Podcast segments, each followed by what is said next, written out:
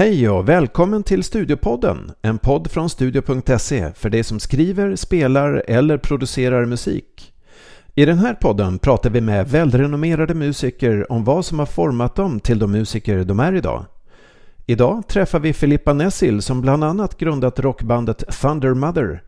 Här berättar hon om den kreativa processen i låtskrivandet, att ombilda bandet med en helt ny sättning och mycket annat.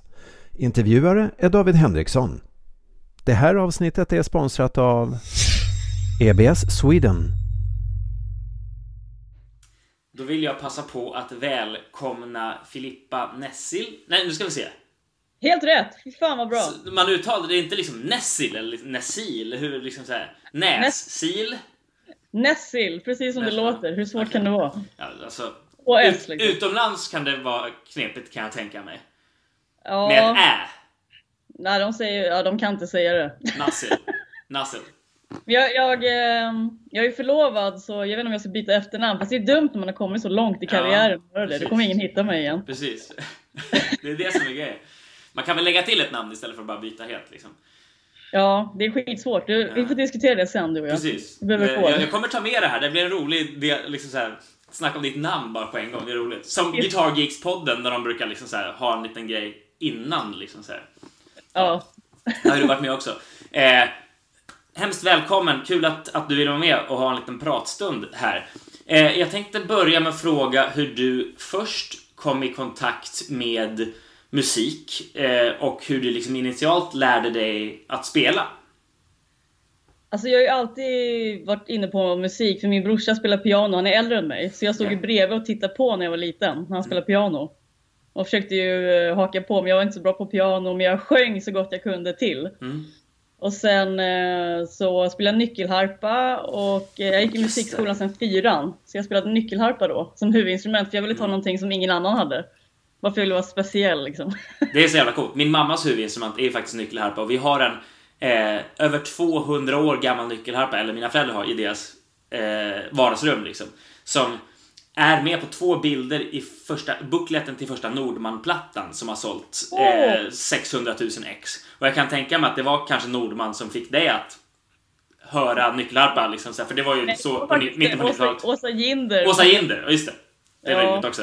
Ja, men det var ju bara för att hon hade konsert i Tomelilla, så då råkade jag ju se henne liksom. Ja. Det var ball. Men det var inte så många konserter i Tomelilla när jag var. Nej, precis. Men hur länge spelade du nyckelharpa då? Middag hos sina föräldrar. Bara ja. så vet jag trackar det. För jag vill kolla om jag kommer ihåg någonting. Ja. Hur, jag var eh... på, på musik, äh, gitarraffären där. Jag vet inte, Halkans, den andra. Hellströms. Ja. De har en nyckelharpa där inne. Jag försökte köpa så. den här om dagen. Okay. Hell, Hellströms, Hellströms är ju Hellströms, äh, i puben där vi såg senast för typ två och ett halvt år sedan. Vi hade lite trettioårsfirande. Ja, just det. Eh, men, ja, nyckelharpa. Eh, hur länge spelade du det då? Eh, tre, eh, två år då jag gick lektioner. Okej. Okay. Eh, då spelade jag på bröllop och grejer, för jag blev bra på det rätt fort. Mm. Så jag började Fan, spela med läraren på hennes mm. gig liksom. Mm. Och då gick jag i femman och sen så i sexan så bytte jag till akustisk gitarr i musikskolan. Mm. Jag gick som musikklass liksom. Mm. Uh, och för att jag ville spela elgitarr, men de hade ingen gitarrförstärkare och ingen elgitarr på skolan. Mm. Så då var jag tvungen att traggla akustisk i ett år. Men jag kunde ju redan så mycket akustisk, jag hade ju det hemma. Ja, just det. Farsan hade ju lärt mig det i lågstadiet redan. Just det. Uh, så då spelade Lisa Ekdahls Vem vet. Så jag kunde ja, moll, d-moll, g, c mm. och e liksom. Ja, men det är ju alltså att, att få musiken med sig från hemmet, oavsett om det är via ett äldre syskon eller ja. föräldrar sånt där. Det är ju, tror jag, en nyckel för många, att, att, att det blir väldigt naturligt. Det blir inte så forcerat. Sen att man tar lektioner är ju jättebra också liksom, men att det liksom, att uppmuntran kommer hemifrån. Inte, ja. inte tvång, det kan ju bli väldigt konstigt liksom. Du ska spela klassiskt piano men, liksom, så här, till fyra år. Det var ju en stor som fick liksom, uppmuntran. Han fick ett litet minitrumset liksom, när han var barn, och han fick piano och mm. grejer. Men då fanns och, det grejer för dig att testa också liksom. Ja, precis. Och jag hade ingen press, så det var nog Nej. bra. Ja, precis. Och han hade skitbra gehör liksom, och, eller har jättebra gehör. Men han eh, jobbar inte med musik liksom. Han, han tror knappt att han kan spela, fast han är skitbra liksom. Ja. Så, eh, nej, men jag så började spela elgitarr i sjuan, och då spelade min storebror också elgitarr. Mm.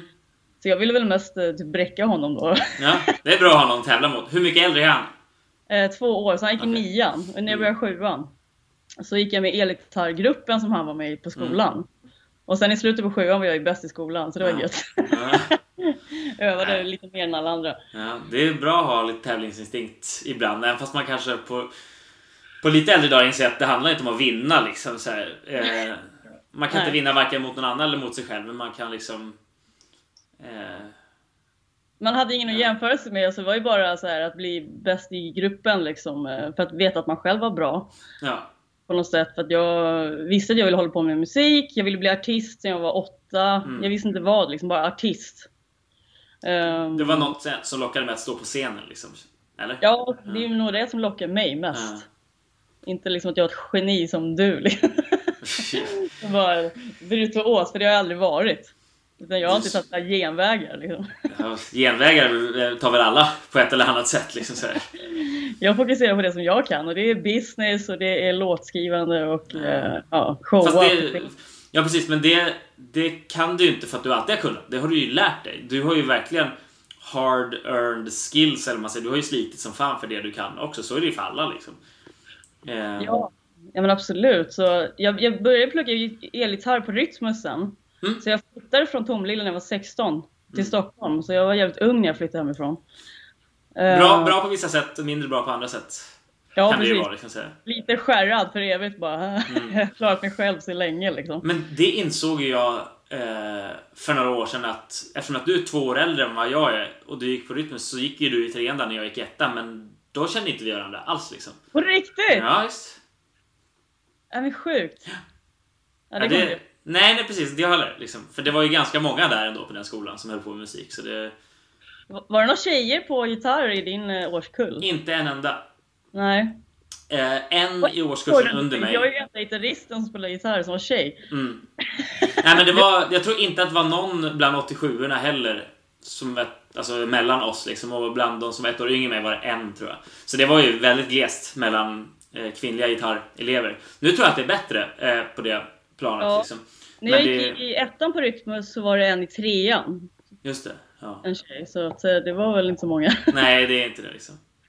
Men det är svårt att komma in där. På den tiden var det skitsvårt, alltså, ja. Det var nittio pers, liksom. Ja, ja, nu är det ju, nu tar de ju in betydligt fler, liksom. På, på gott och ont, liksom. Ja, så är det. Men har du pluggat någon mer? För då har du ändå, liksom, både gått i kulturskolan typ, eller? Eller musikskolan kanske det hette då, liksom. Ja, musikklass och kulturskolan. Just det, musikklass också, kulturskolan. Och sen musikgymnasium. Har du, har du pluggat något efter gymnasialt? Har inte du pluggat nere i Växjö på någon, har för mig att...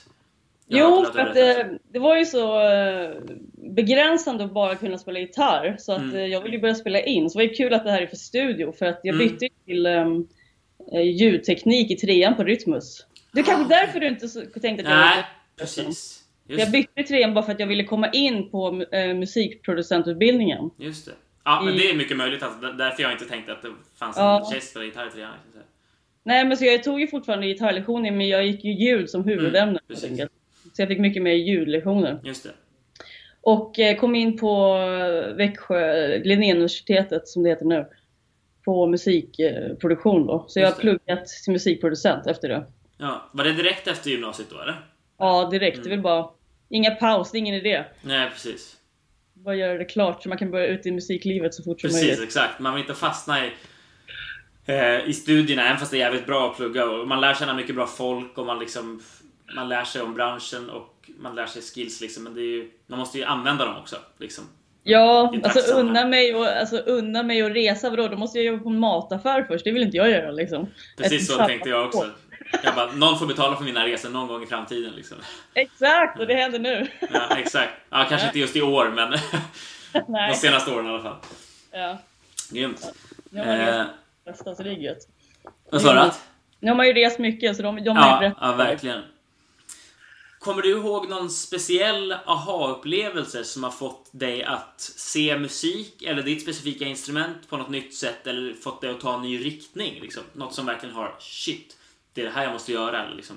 Oj, kan ja. man spela gitarr på så sätt, liksom. Någon, någon eller några sådana specifika upplevelser? Ja, eh, absolut. Eh, jag slutade spela gitarr rätt mycket när jag pluggade till musikproducent. Det fanns liksom inget intresse, för jag hade bara lärt mig Van Halen och Yngwie Malmsteen och Toto på Rytmus. Mm. Jag tyckte det var så jävla tradigt liksom. Ja. Jag, jag har liksom inte hittat vad jag gillar för musik riktigt. Jag Nej. gillar så jävla mycket musik, ja. Så det var svårt att fokusera på en grej liksom, lite country här, lite metal här. Jag visste inte vad jag ville liksom. Mm. Så det tog några år när jag var lite lost och inte spelade alls mycket liksom. Mm. Och då hade jag kvar min Van Halen signaturgitarr hemma. Men jag kände väl ingen kärlek för den direkt. Nej. Så jag eh, bodde i Växjö som sagt. Och det är ju väldigt rock'n'roll tät stad. Mm. Liksom var tredje person på, på gatan har skinnjacka och lyssnar på A C D C. Det är verkligen så. Ja, gött. Ja, Bullet kommer därifrån. Scams kommer därifrån.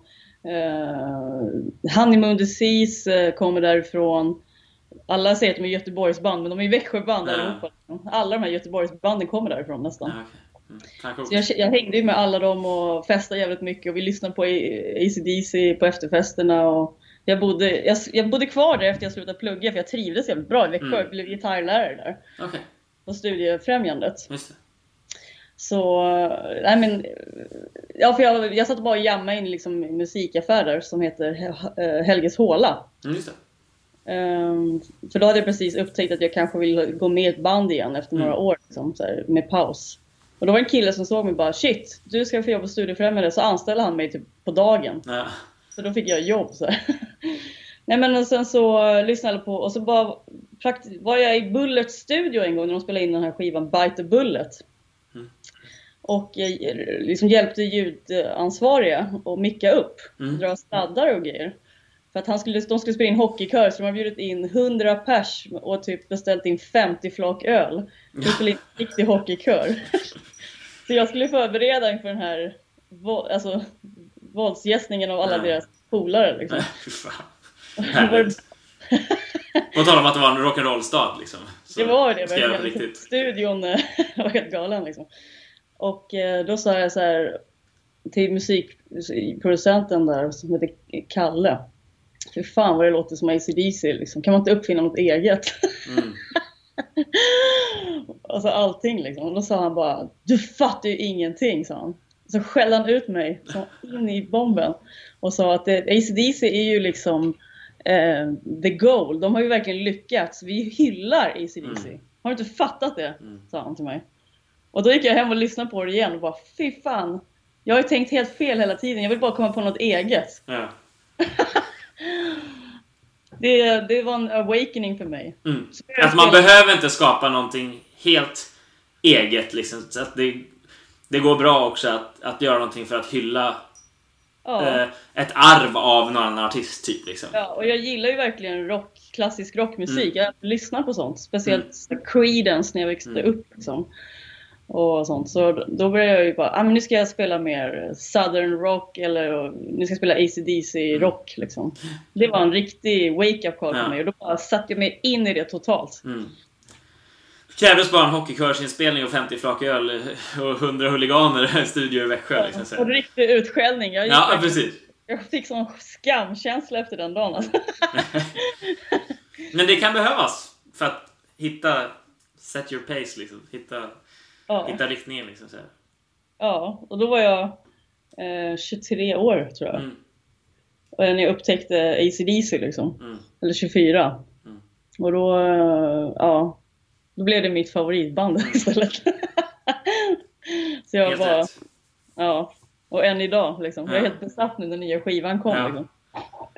Den är jävligt bra. Jag jag skäms lite över att jag första varvet jag lyssnade igen den så lyssnade jag fem låtar utan att göra någonting, att bara satt och lyssna. Sen fick jag typ någon, någon notis eller avisering från mobilen. Och sen resten av plattan satt jag och lyssnade medan jag satt och höll på och mejla och kolla Facebook. Jag bara, fy fan, det här är inget bra. Jag borde kunna ge mig själv och ge till D C fyrtioen minuter. Det är inte längre än så, den här plattan liksom så här. Och bara lyssna liksom så här. Jag har den där C D-boxen som en inbyggd Bluetooth-högtalare som blinkar och spelar i, i boxen. Ja. Jag kan hämta den om du vill se. Alltså, eh, skivan liksom, eller? Jag ska, vänta, vänta lite.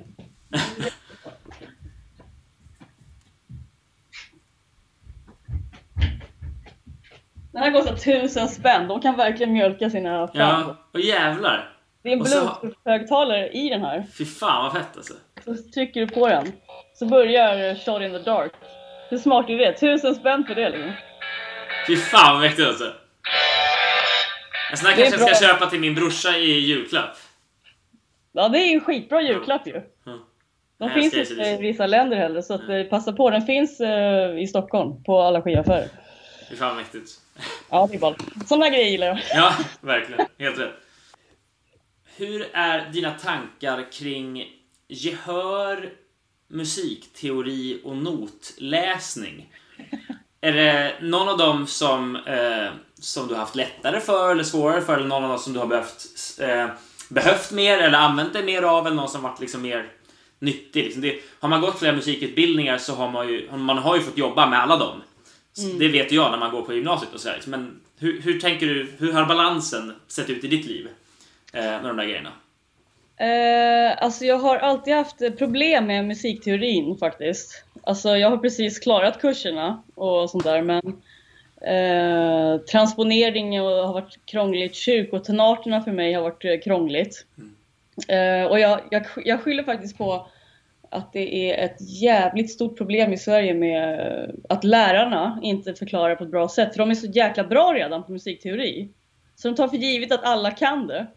Och det finns många som är så, och... många som är så som inte, de kan inte föra vidare kunskapen så bra trots att de är Nej, jag bra har en, min brorsas sambo, hon är, går på Operahögskolan nu. Mm. En av fyra som kom in. Oh, och, ja, hon är så jävla grym och... Och hon är flykting från Iran och har kämpat och kämpat och precis fått uppehållstillstånd och kommit in mm. där. Så vi firar ju väldigt mycket i min familj. Mm. Liksom. Och hon har ju liksom bott i övergivna hus för att ta sig mm. till Sverige för att ja, bli sångerska. Mm. Hon fick inte ens sjunga i Iran när hon, mm. för hennes farsa. Liksom. Fan, och det är så jävla häftigt. Och hon och jag har jättemycket diskussioner om mm. musik och inspirerar varandra. Mm. Och hon berättar att eh, hennes teorilärare på Operaskolan inte är bra liksom. Mm.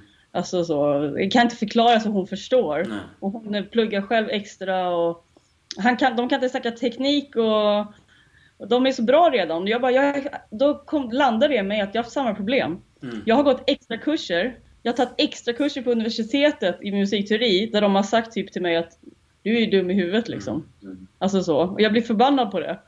För jag vill lära mig. Liksom. Jag vill verkligen, jag har gått pluggat allt jag kan och ändå har jag inte, jag fick inte G ens liksom, på universitetet.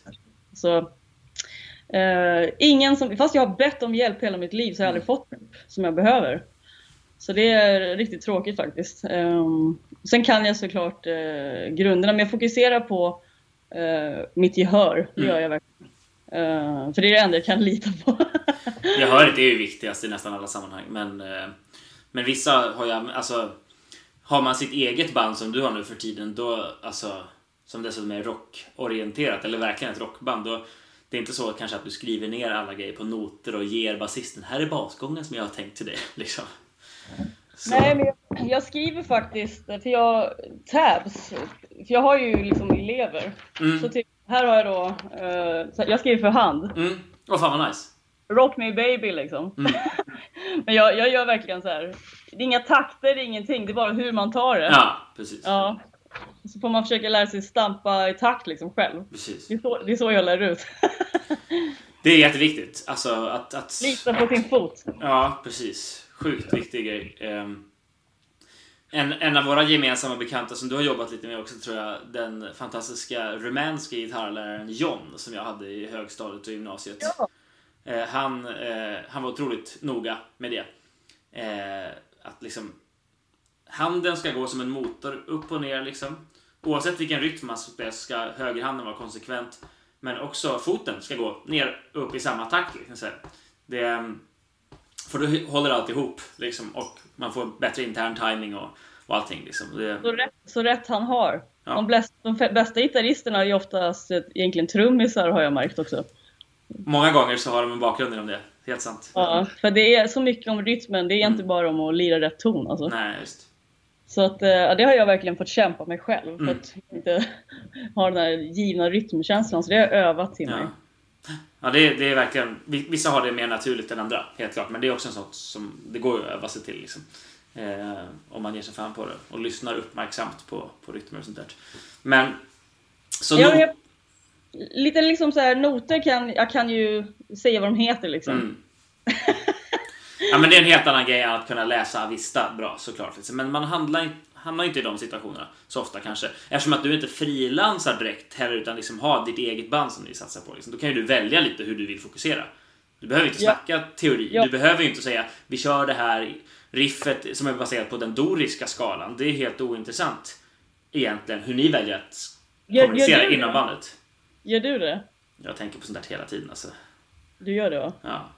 Det är som Ronny Åström, gitarristen här i Stockholm. Ja. Jag, jag tog en gitarrlektion med honom. Det, det var bara humba-mumba för mig. Ja. jag... Jag är avundsjuk på er. Fy fan vad avundsjuk jag är. Ja, jag vet inte, det, ibland hjälper det, ibland hjälper det. Liksom. Men jag, sit, jag sitter och tänker liksom i, eller står på scenen också, står och tänker i siffror. Liksom. Så här, nu spelar jag sjätte skalsteget i den doriska skalan som över det här ackordet betonar. Ja. Den här tonen som kan lösa upp sig snyggt till nian i nästa ackord. Alltså så, så tänker jag i realtid medan jag håller på att improvisera. Och det skulle jag ibland vilja kunna släppa på och bara tänka, den här melodin vill jag få fram liksom. Sen att jag ja. tänker sådär när jag övar, det är ju, det är, ja, det tror jag är mycket bättre. Fast man vill kunna släppa, och det har jag lite svårt för ibland. Att liksom verkligen skilja på övning och framförande liksom, och se på något sätt. Um, Nej, men jag, jag vet ju varför det heter sexa och nio och sådana mm. där grejer. Men det är inget jag tänker när jag Nej, spelar. Precis. Nej, exakt. Nej, men helt klart då, gehöret är ju det som du har använt dig av och, och liksom fortfarande det som är viktigast i din värld liksom. Men så låter det för de flesta som jag har snackat med faktiskt i den här tycker, intervjuserien. Min princip är lite så här, fan vill du, har en idé och tro på det tillräckligt mycket, och så räcker det med tre ackord egentligen mm. så länge du kan skriva en bra låt. Mm. Alltså då kan man komma riktigt långt. Och det har ju, det funkar ju liksom. Ja, så är det. Det, det, det, det är fler låtar som många har lyssnat på inom åren som har få ackord än fler bra låtar som många har lyssnat på som har jättemånga ackord, om man säger ja. så. För de flesta vill ha något som är ganska enkelt och relaterbart liksom så här.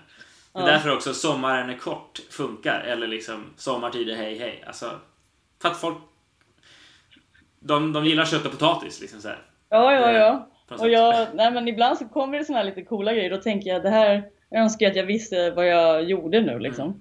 För att det, det låter sjukt Zeppelin eller mm. lite jazzigt liksom. Mm. Då önskar jag mig att jag kunde mer teori.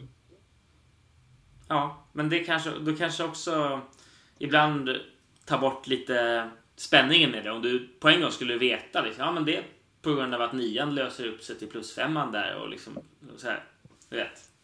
Ja. Så. Ja, alla gör olika och det är okej. Ja, okay. Men precis, absolut, absolut. Vad gör du för att hitta tillbaka till kreativiteten om liksom inspirationen sinar, eller om du känner dig liksom lite fast på något sätt? Um, ja, det har man ju gjort ofta liksom, men då försöker jag bara, det gäller att vara alltså nyfiken på, eh, är man inte det så kan jag liksom ibland ta en sånglektion på YouTube. Mm. Eller jag köpte en mandolin på loppis nyligen. Så jag började ta, liksom, lära mig lite mandolingrejer på YouTube. Och då kom jag på sig flera nya grejer och skrev några nya låtar. Mm. Det räcker med att höra ett roligt ljud på munspelet eller någonting så att jag kan få en idé. Mm. Um, Och sen så försöka vilja hitta tillbaka till kreativiteten. Att du, då är du extra uppmärksam om du ser till exempel en, en cool film. Och de säger någonting häftigt. Så jag bara, det där är en bra line. Mm. Liksom. Uh, det hände mig häromdagen. Liksom. De bara sa believe. Och jag bara, det är så jävla lökigt ord. Men jag ska fan skriva en låt som heter believe. Mm. I tider. Believe! Så blev det så här värsta A and R-låten som ja. aldrig kom. Ja, det, det, det låter mer som en A and R-låt än vad det låter som en A C D C-låt. Ja, liksom. Det är det. The name is the future, liksom. Och bara, ja, men här, här är en låt. Och så bara spelar jag in den, liksom. Men, så att det gäller bara att vara jävligt uppmärksam, tror jag. Och ja, men alltså, grejer. Inspirationen kan ju komma nästan varifrån helst. Men om man inte är om sig och kring sig och liksom så här, men fan en mandolin på loppis för tvåhundra spänn, där kanske jag kan hitta, alltså så här, om man inte är mogen för att liksom att låta inspirationen komma till dem, då kommer den inte göra det. Och man kan ju nästan också tvinga den lite på sig genom att säga, men fan jag, jag köper mandolin, jag vet inte hur jag spelar på den, men jag, liksom kolla lite YouTube-lektioner och det kommer komma något sound eller någon ackordsföljd som jag inte har spelat naturligt på gitarr som samma fan det där mm. visar med en lite ny riktning liksom. Men som sagt, ja. som du säger, det gäller att, att inse att inspirationen kan komma nästan varifrån som helst. Ett mm. loppisfynd eller en film eller alltså en jävligt bra köttfärssås eller vad fan som helst. Ja. Alltså no- någonting i vardagen liksom, så det, är... ja, men det, det var ju bara så här, liksom, jag började kolla, aha, det första ackordet jag lärde mig var ett A sju mm. och sen blev det ett moll och så bara, men fan det var ju intressant på mandolinen. Bara, det blir ju en låt efter typ fem sekunder på mm. den här grejen liksom, den här videon jag kollade på bara för att lära mig några ackord. Liksom, grejer som man inte har tänkt på normalt sett liksom. Men eh, det är också så här, kreativitet, ordet kreativitet är någonting som jag har satt på en piedestal. Och det är jag lite rädd för nu. För att jag ser att det är den högsta nivån av lycka när man är kreativ. Mm. Och det, det har typ skrämt mig. Så jag är lite mindre kreativ just nu. Bara för att jag är så här, shit, för jag har blivit så rädd att jag ska losa det. Ja. Det ja, för man, man... Inte, det, man kan ju känna sig... Så, så länge man liksom tycker att man kan vara lycklig då när man är kreativ. Men att man liksom inte... Och nu har jag inte känt mig lika kreativ i två veckor. Och att man då helt plötsligt blir olycklig. Eller känner sig som att man är en värdelös människa. Typ, och att man aldrig kommer hinna titta tillbaka. Det tror jag kan vara en fara. Liksom att, även fast det kan vara kanske piken. Så får man inte känna att... Nu blir allt värdelöst bara för att jag inte har skrivit en låt på två veckor. Liksom. Eller vad det nu handlar om. Oavsett om det är låtskrivande eller annat. Liksom. Ja, och där kan jag nästan hamna ibland. Och det mm. skrämmer mig lite. Men det är väl också naturen med, med kreativa människor, tror jag lite. Att man liksom så här, man är rädd för att torska det där. Men också att man liksom är lite upp och ner i, i humör. Och liksom att man har perioder när, man, när allt känns så jävla bra. Och sen liksom så här, slutar man tro på sig själv en sväng innan ja. liksom självförtroendet kommer tillbaka. Liksom. Det är lite så, tror jag. Men är man inte kreativ som uh, igår jag ville göra någonting. Så var jag inte, kom jag inte på någonting. Så då bara la jag ner det. Mm. Och sen så satte jag på och så började jag så här, öva på min sång istället. Bara för att ja, men det kan vara bra att lägga mer klarare toner i studion. Liksom. Hitta en bättre klang, tänkte jag. Liksom. Så jag började fokusera på någonting annat. Mm. Och sen låg jag i bakvarret och bara övade lite lalala liksom, på det. Mm. Och då kom jag på någonting litet. Liksom. Då, oh, shit, då spelade jag in det direkt mm. på telefonen så jag kan Exakt. komma ihåg det. Ja, det, just det där att, liksom, att, att, att ibland också så här, men nu fastnar jag här. Då byter jag riktning liksom. Så även om det bara är lite grann liksom. Så för att sitta och nöta på någonting i, i ens en kvart när man känner att man kommer någonstans, eller ännu liksom värre flera timmar, flera veckor, så jag måste komma vidare här. Då är det bättre att du kan komma vidare med någonting annat, hitta tillbaks det här och sen liksom det, ja. ja Ja, men det är också liksom, när jag sitter och spelar in i min hemmastudio så då, jag, jag kan switcha mellan flera låtar på en kväll. Mm. När jag fastnar så tar jag en annan låt. Och just den här låten höll jag på med. Så, och så ett, ett annat tips för folk som fastnar i, i det. Det är att låtsas att man skriver en jingle istället. Så att du ska bara komma på en vers och en refräng. Och sen är det slut till en film. Jävligt bra. Det, det är allt du behöver göra. Mm. För att liksom det ska lossna upp. Och sen så mm. kanske det åh, blir en låt om du har tur. Ja, och bara... det, andra versen kanske kan få komma om t- tre veckor liksom så. Exakt, så gör bara en vers och en refräng mm. eller någonting. En grej. Bra, bra tips faktiskt. Väldigt, väldigt handfast tips liksom, så här. Ja. Skriv en fyrtiofem sekunders låt liksom, så här. Ja, men tänk dig att du fått ett uppdrag. Ja, nu ska jag göra en eh, grej till den här filmen. Vad är det för mm. film? Ja, det, den, okay, det är en, en komedi. Och det ska vara, de är på en bar. Det ska mm. vara någonting coolt i bakgrunden när de snackar. Och så blir det inte så stor press. Det blir Nej, mer en, en lek. Ja, ja. Det är viktigt också. Och ett bra sätt att kanske liksom hitta tillbaka den där grejen. Att det, det är inte på blodigt allvar. Alltid nödvändigtvis. Även fast vi båda är väldigt seriösa till musik. Liksom så här, och gör det liksom, både som vår passion och vårt yrke. Så är det ändå liksom att, att hitta tillbaka den här ungdomliga, nästan barnsliga leklustan. Liksom så här, tror jag. Även fast man inte behöver göra det varje gång. Så liksom, jag tror att det är viktigt att, att kunna göra det. Och tillåta sig göra det liksom. Ja, precis. För, försök hitta på en lek annars. Mm. Liksom. Exakt. Ja, jag har en ny uh, oktavpedal här. Mm. Liksom. Nu ska vi hitta på ett roligt riff. Mm. Eller?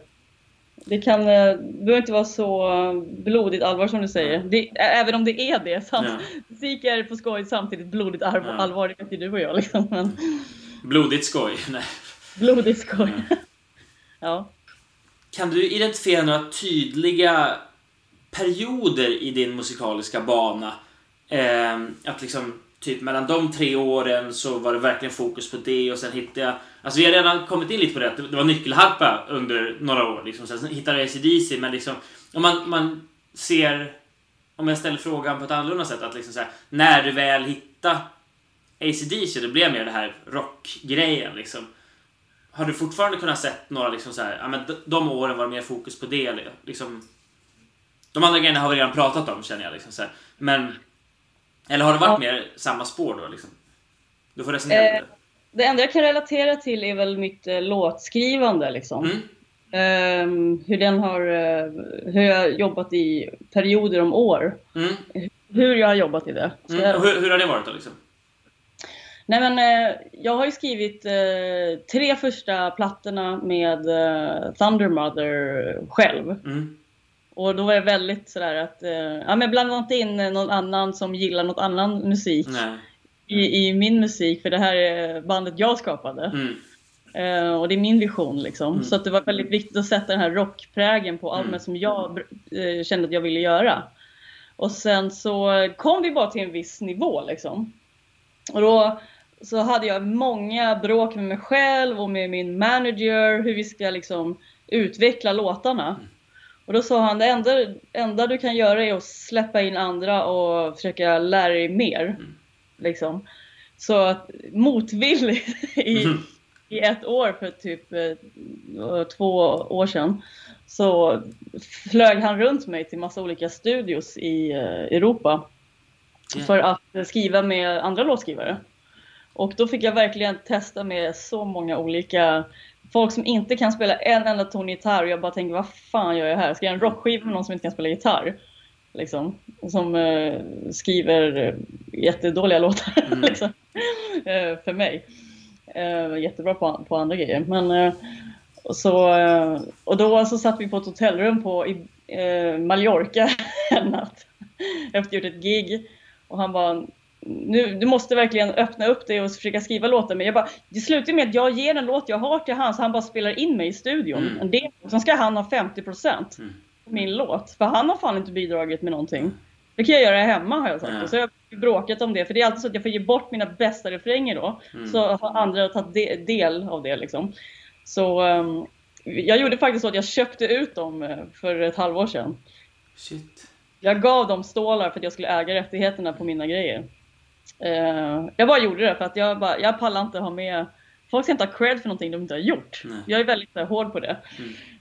Med stim och med låtskrivande. Så jag är så stolt och jag jobbar så hårt för min kreativitet, mm, liksom. Och det, det är det enda jag inte böjer mig på, för annars delar jag hundra procent lika med alla liksom. Mm. Uh, nu har jag varit lite mer schysst, så nu har jag gett tio procent på mina låtar också till bandet så. Mm.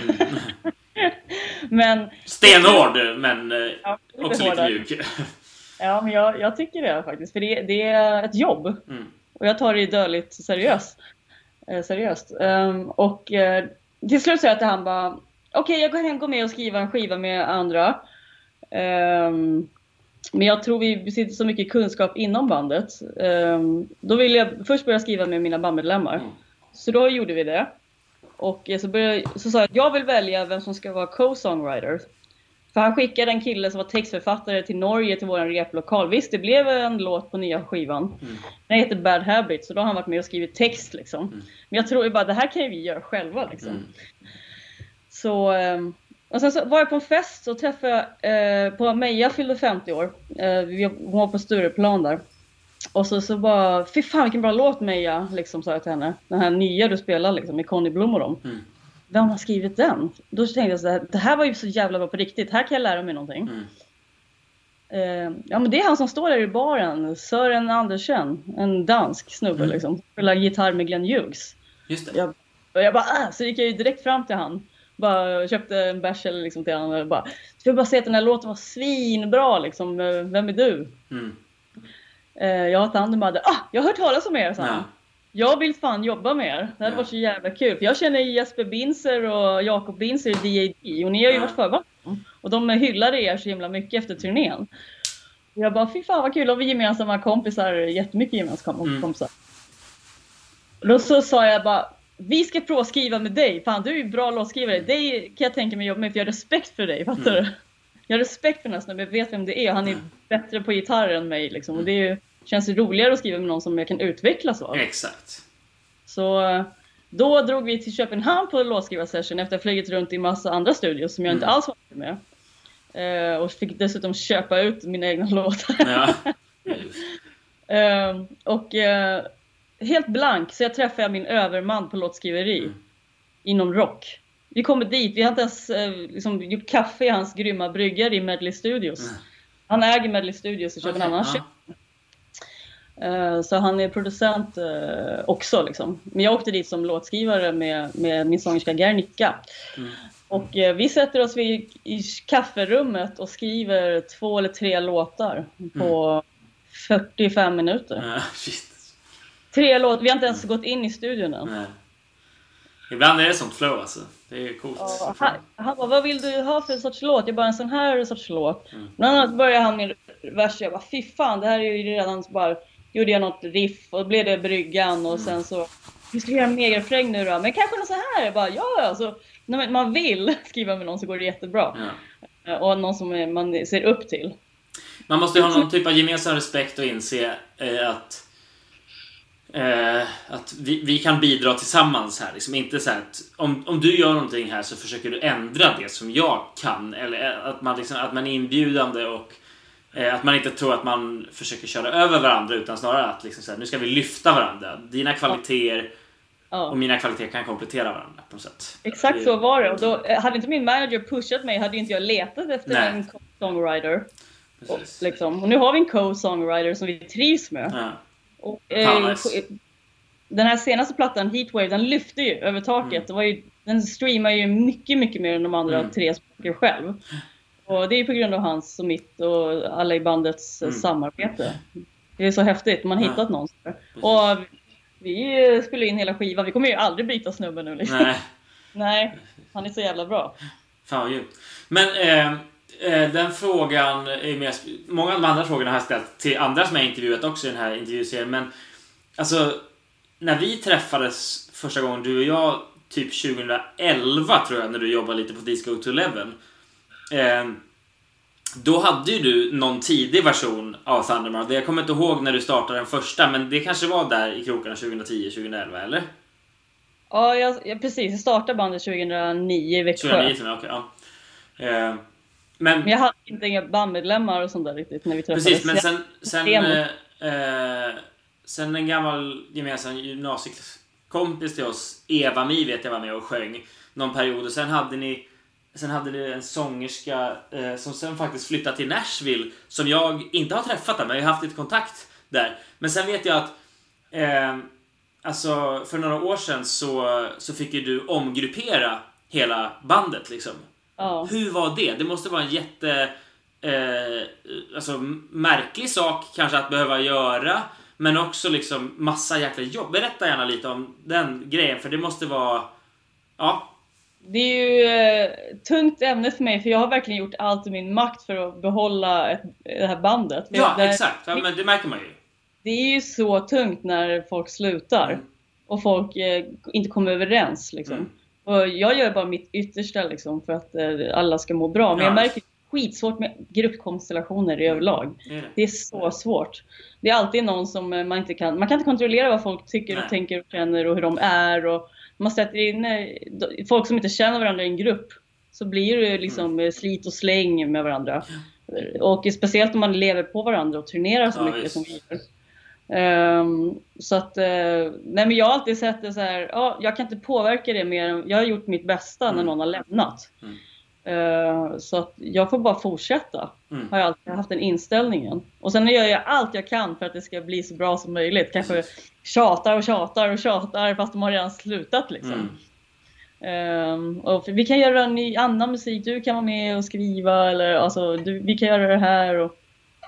Men folk, uh, det är svårt uh, för folk att vara i en grupp. Jag märker att alla tjejer som varit med i gruppen har blivit extremt påverkade i sitt mm. inre som människor mm. genom att få så liksom konkret typ kanske kritik av andra eller eh, liksom samarbete som man inte är van vid, Uh, så att, ja, det är faktiskt jävligt svårt att mm. hålla ihop ett band. Ja, det är det.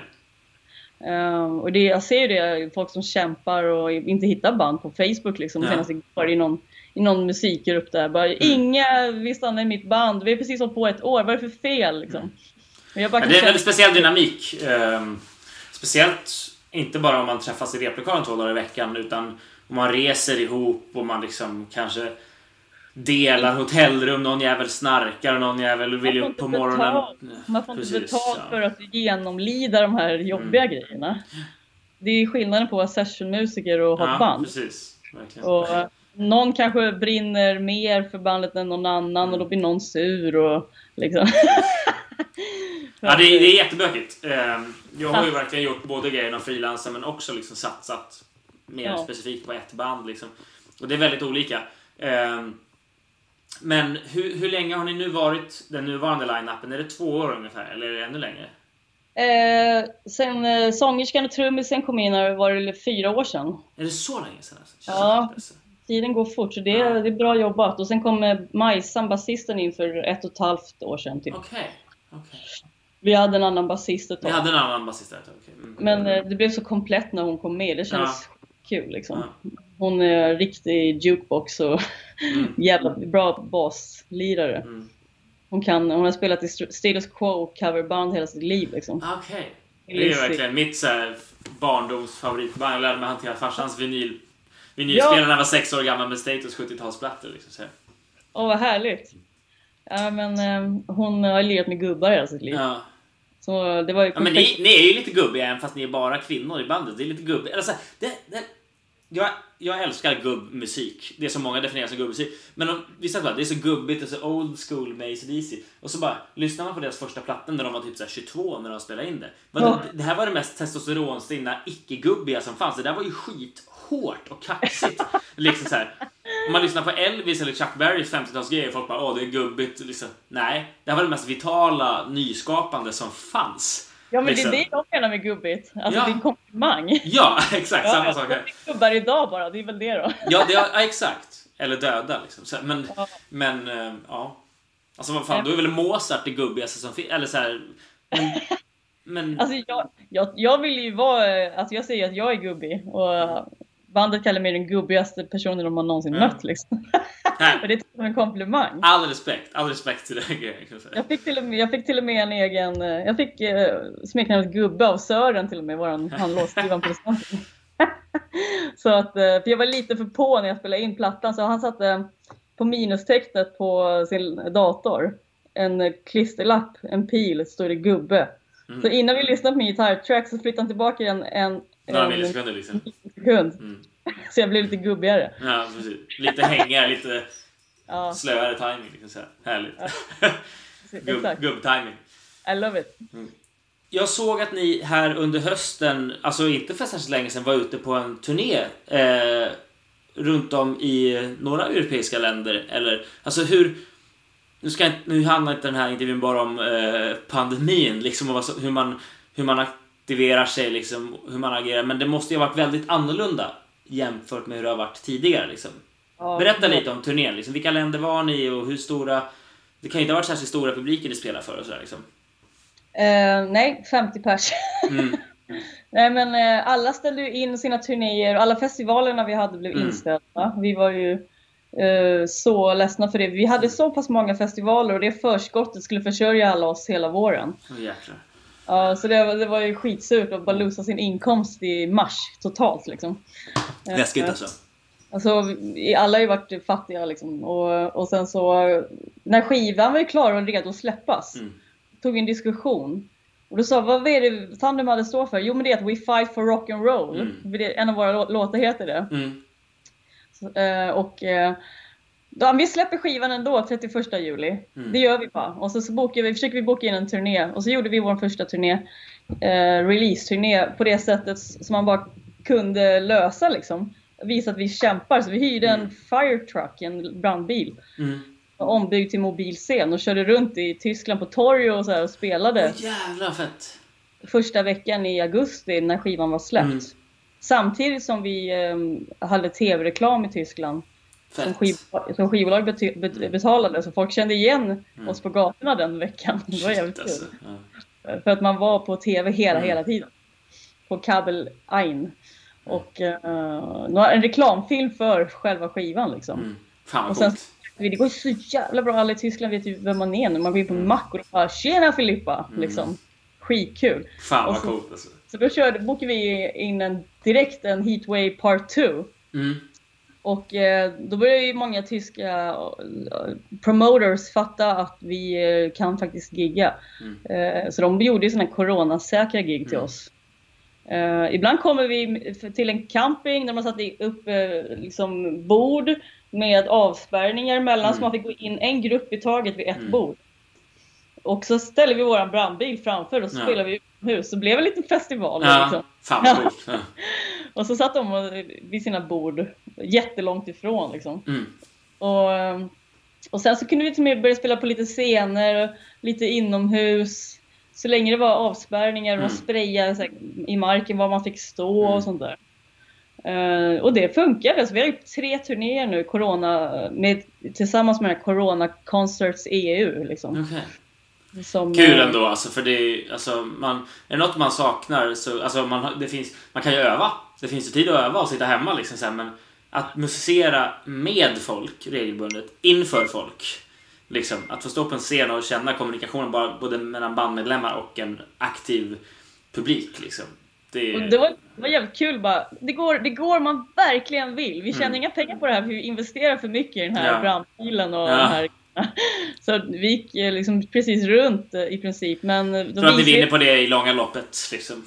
Det är så man får eh, promota. Vi, vi körde på den skjutsen vi fick mm. av den här tv-reklamen. Precis. Att eh, nu är vi överallt. Mm. Eh, ni kommer inte undan. Nej, precis. precis. Eh, och vi, vi har till och med sådana grejer vi kommer släppa nu i dagarna. För att mm. nu var vi i Tyskland på turné i nu december, så jag åkte hem för två veckor sedan. För att det gick bara inte att spela mer. Nej. För då hade de utegångsförbud och då, nej, aha, nu är det kört. Nej. Då var vi mitt i turnén och så jag låg på hotellrummet i tre dagar. Visste inte vad som skulle hända. Nej. Och så fick jag flyga hem. Nej. Så jag har varit hemma nu hela resten av november. Nej. Och vi skulle ut nu igen sista november, hela december, komma hem den tjugoandra december. Mm. Från den här coronaturnén, den sista fjärde mm. coronaturnén. Och så blev den inställd, fick mm. vi reda på nu. Det blir ingenting liksom.